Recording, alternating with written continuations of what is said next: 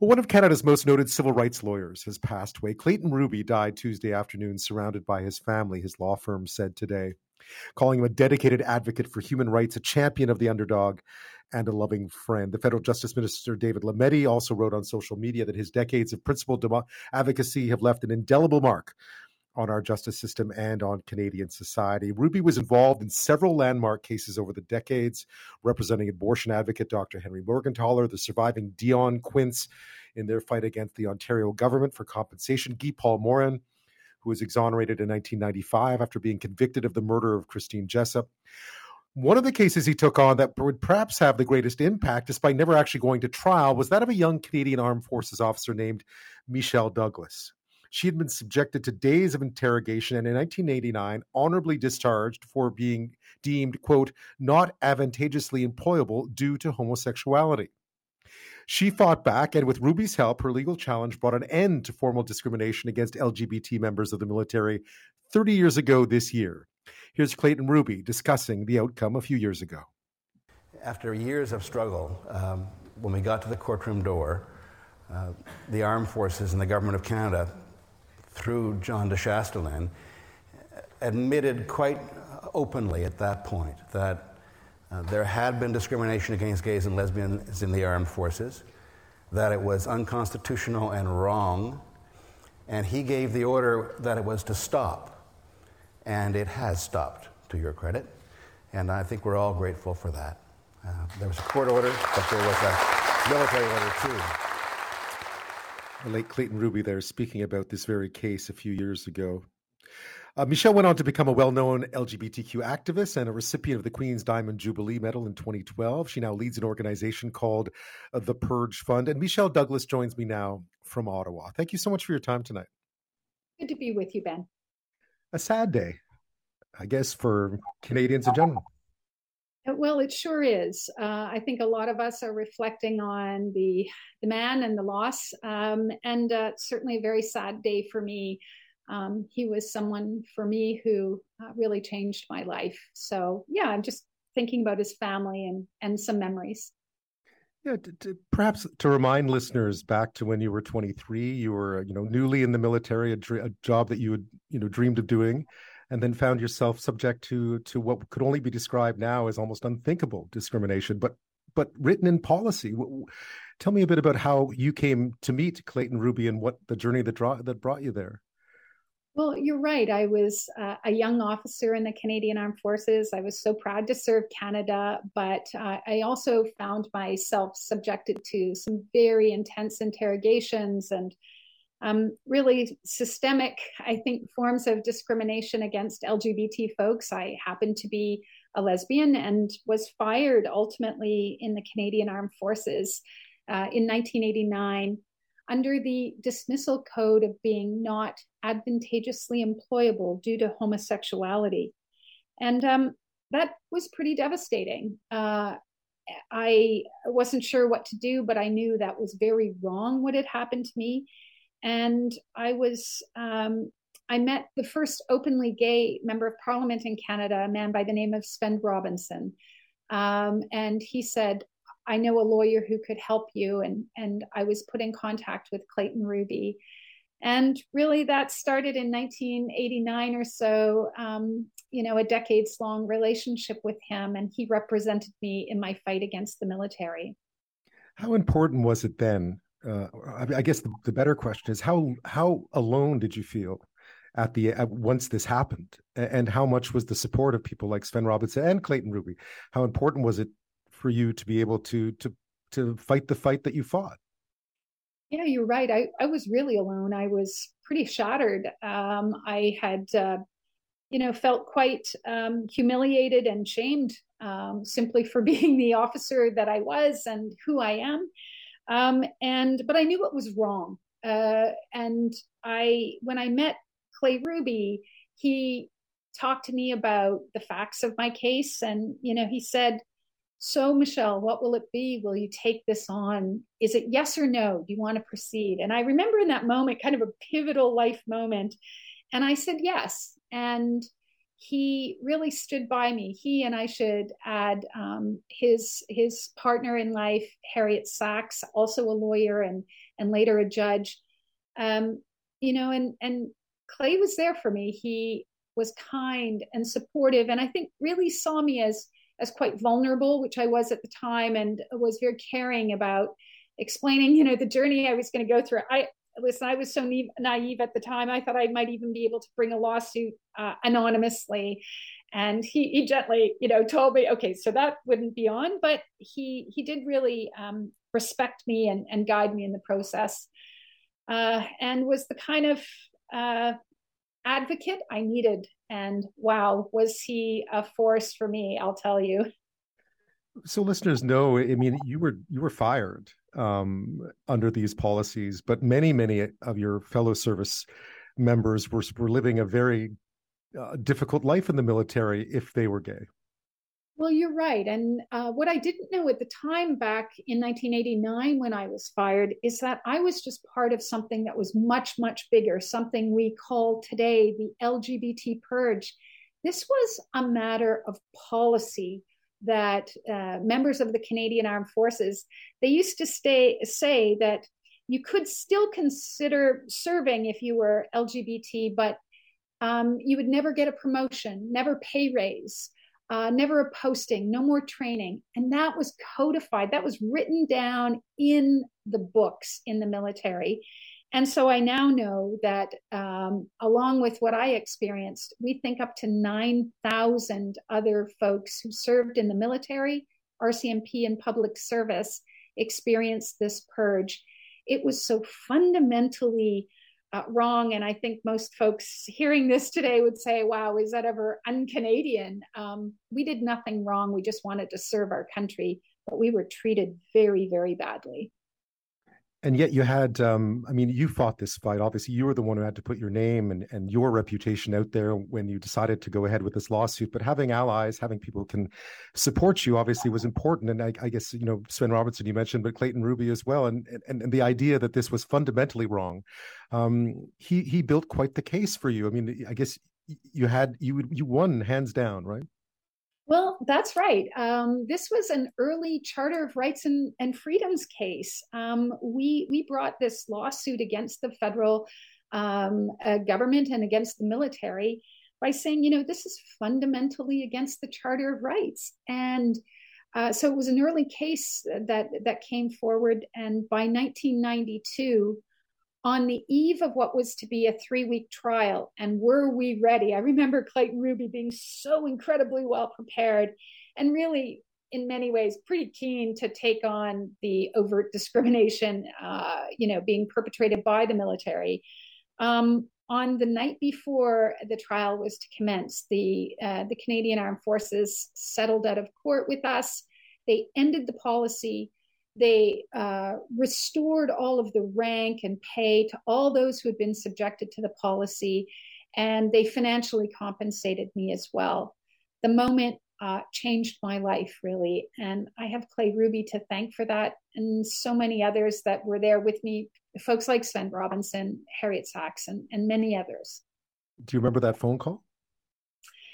Well, I do, actually. Um, I was in Toronto uh, preparing for the case, and uh, I was incredibly nervous. And, and um, Clay told me that, you know, we didn't have to go to court, but that we, anyway, to have the judge formally endorse the, the decision of the settlement. And that happened. So that, that was now nineteen ninety-two, October nineteen ninety-two, which for folks listening, they, they'll realize that was thirty years ago. thirty years ago, the policy of um, L G B T folks being able to serve in the military um, was uh, was finally open, um, and people could serve if they were qualified, and that's the basis that folks should be able to um, serve.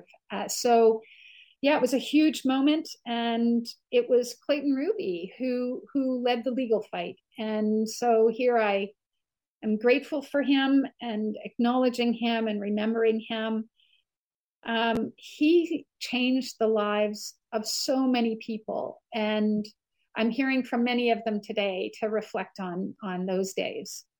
My guest this half hour is Michelle Douglas. Uh, she was uh, really the, the plaintiff uh, in, a, in a lawsuit filed by Clayton Ruby, the late Clayton Ruby. We're talking about his passing today at the age of eighty, perhaps one of Canada's most noted human rights lawyers, and, and the impact that this case had on what was known as the as, as a purge of uh, of L G B T Q uh, or L G B T members of the Canadian military, and a case that he took up. Uh, Michelle was the was the plaintiff, and together, uh, Michelle particularly, but together they helped end what had been uh, a very long and discriminatory, discriminatory policy in the Canadian military, and sort of changed the military for many, uh, for L G B T members uh, across the country, for the better, obviously. When we come back, just a bit more about Clayton Ruby's legacy, what's being remembered today, and just what you've done since, because I know you didn't go back to the military, but you've had a uh, an incredible career nonetheless. So we'll, we'll talk about that after this. Michelle Douglas is with us uh, from Ottawa this half hour. We're talking about the life and legacy of Clayton Ruby, uh, a lawyer who she worked with, uh, one of Canada's most noted human rights lawyers who passed away today. Uh, he represented uh, Michelle in what is one of the most land, a landmark case against the Canadian military for decades of a written policy of discrimination against uh, L G B T L G B T members of the military, and, and how uh, they settled out of court right before the trial was meant to begin, and just how much of a change, and really an earth-shifting change that was, uh, that precipitated both thanks to Michelle, uh, Clayton Ruby, and many others. Uh, what have you been hearing today from people uh, who've reached out to you? What are, what are you talking about? What are your memories, and what is his legacy in your eyes? Well, you know, he stood up for uh, folks who needed uh, great advocacy. Um, and, you know, I, I remember thinking at the time, how can I possibly, as one person, stand up against the military? But, you know, I Uh, having him by your side, and the person who would advocate for you and and and talk about the absurdity of these policies, um, I knew it was at least a fair fight. And as it turned out, I, I know that the other side, then you know, the military uh, realized it too. Um, what an incredible advocate! And people today that I'm talking to are just just being incredibly grateful for uh, someone of his stature that would, would come and help us, that would be there for us, that would um, really unleash all of the um, incredible skills that he had to, to really highlight the absurdity of, of policies that were discriminatory and, and pretty oppressive. And, you know, he was so well prepared. I remember those days about how he, he prepared for that trial. And so we're just thinking about, you know, what it's like to have someone stand up for you and be there and to help you seek justice. Uh, I think gratitude and just sadness that he's that he's gone. I was saying that I remember the first time I went to interview him, knowing his reputation, and even as a young reporter, how intimidating it was, because he was always so, you you just knew you couldn't slip up around around Clayton Ruby, because he would uh, he would correct you pretty quickly if you hadn't done your homework. Um, so much as, I mean, the legacy of that case continues to this day. You continue that work. Um, you've talked about how that day changed your life. What since? It's been thirty years. It feels like a long time ago, and yet it's still very modern in in, Can- in Canadian history. Uh, you know, the, the ending of that of that long-standing policy of discrimination. Yeah, I think uh, you know, Clay uh, was very um, supportive of of uh, my development, really, as a leader from that case, and he encouraged me. You know, be there for others, Michelle. He'd say, and and you know, stand up. You can do that. And he would give me that kind of encouragement. Um, And I, I have done that. I, I um, really launched um, uh, like thirty years now of activism, where I'm trying to um, bring about change and support those uh, uh, also on a journey for justice. I now lead an organization that represents and, and advocates for um, people who experience that L G B T purge.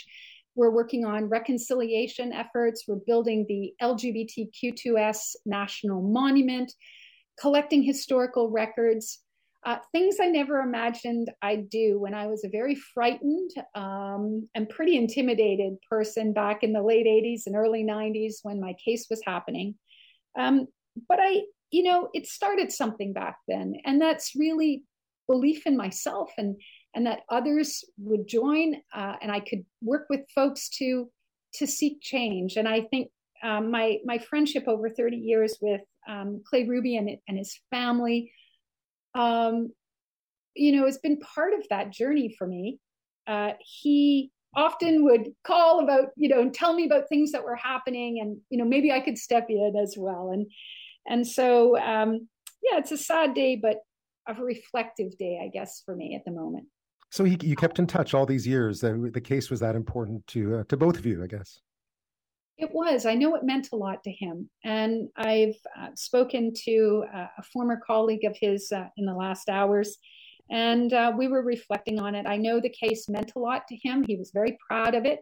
And um, he, yeah, I think he would have many cases that he could reflect on, but he he he did talk about his pride in the case and, and the importance for him.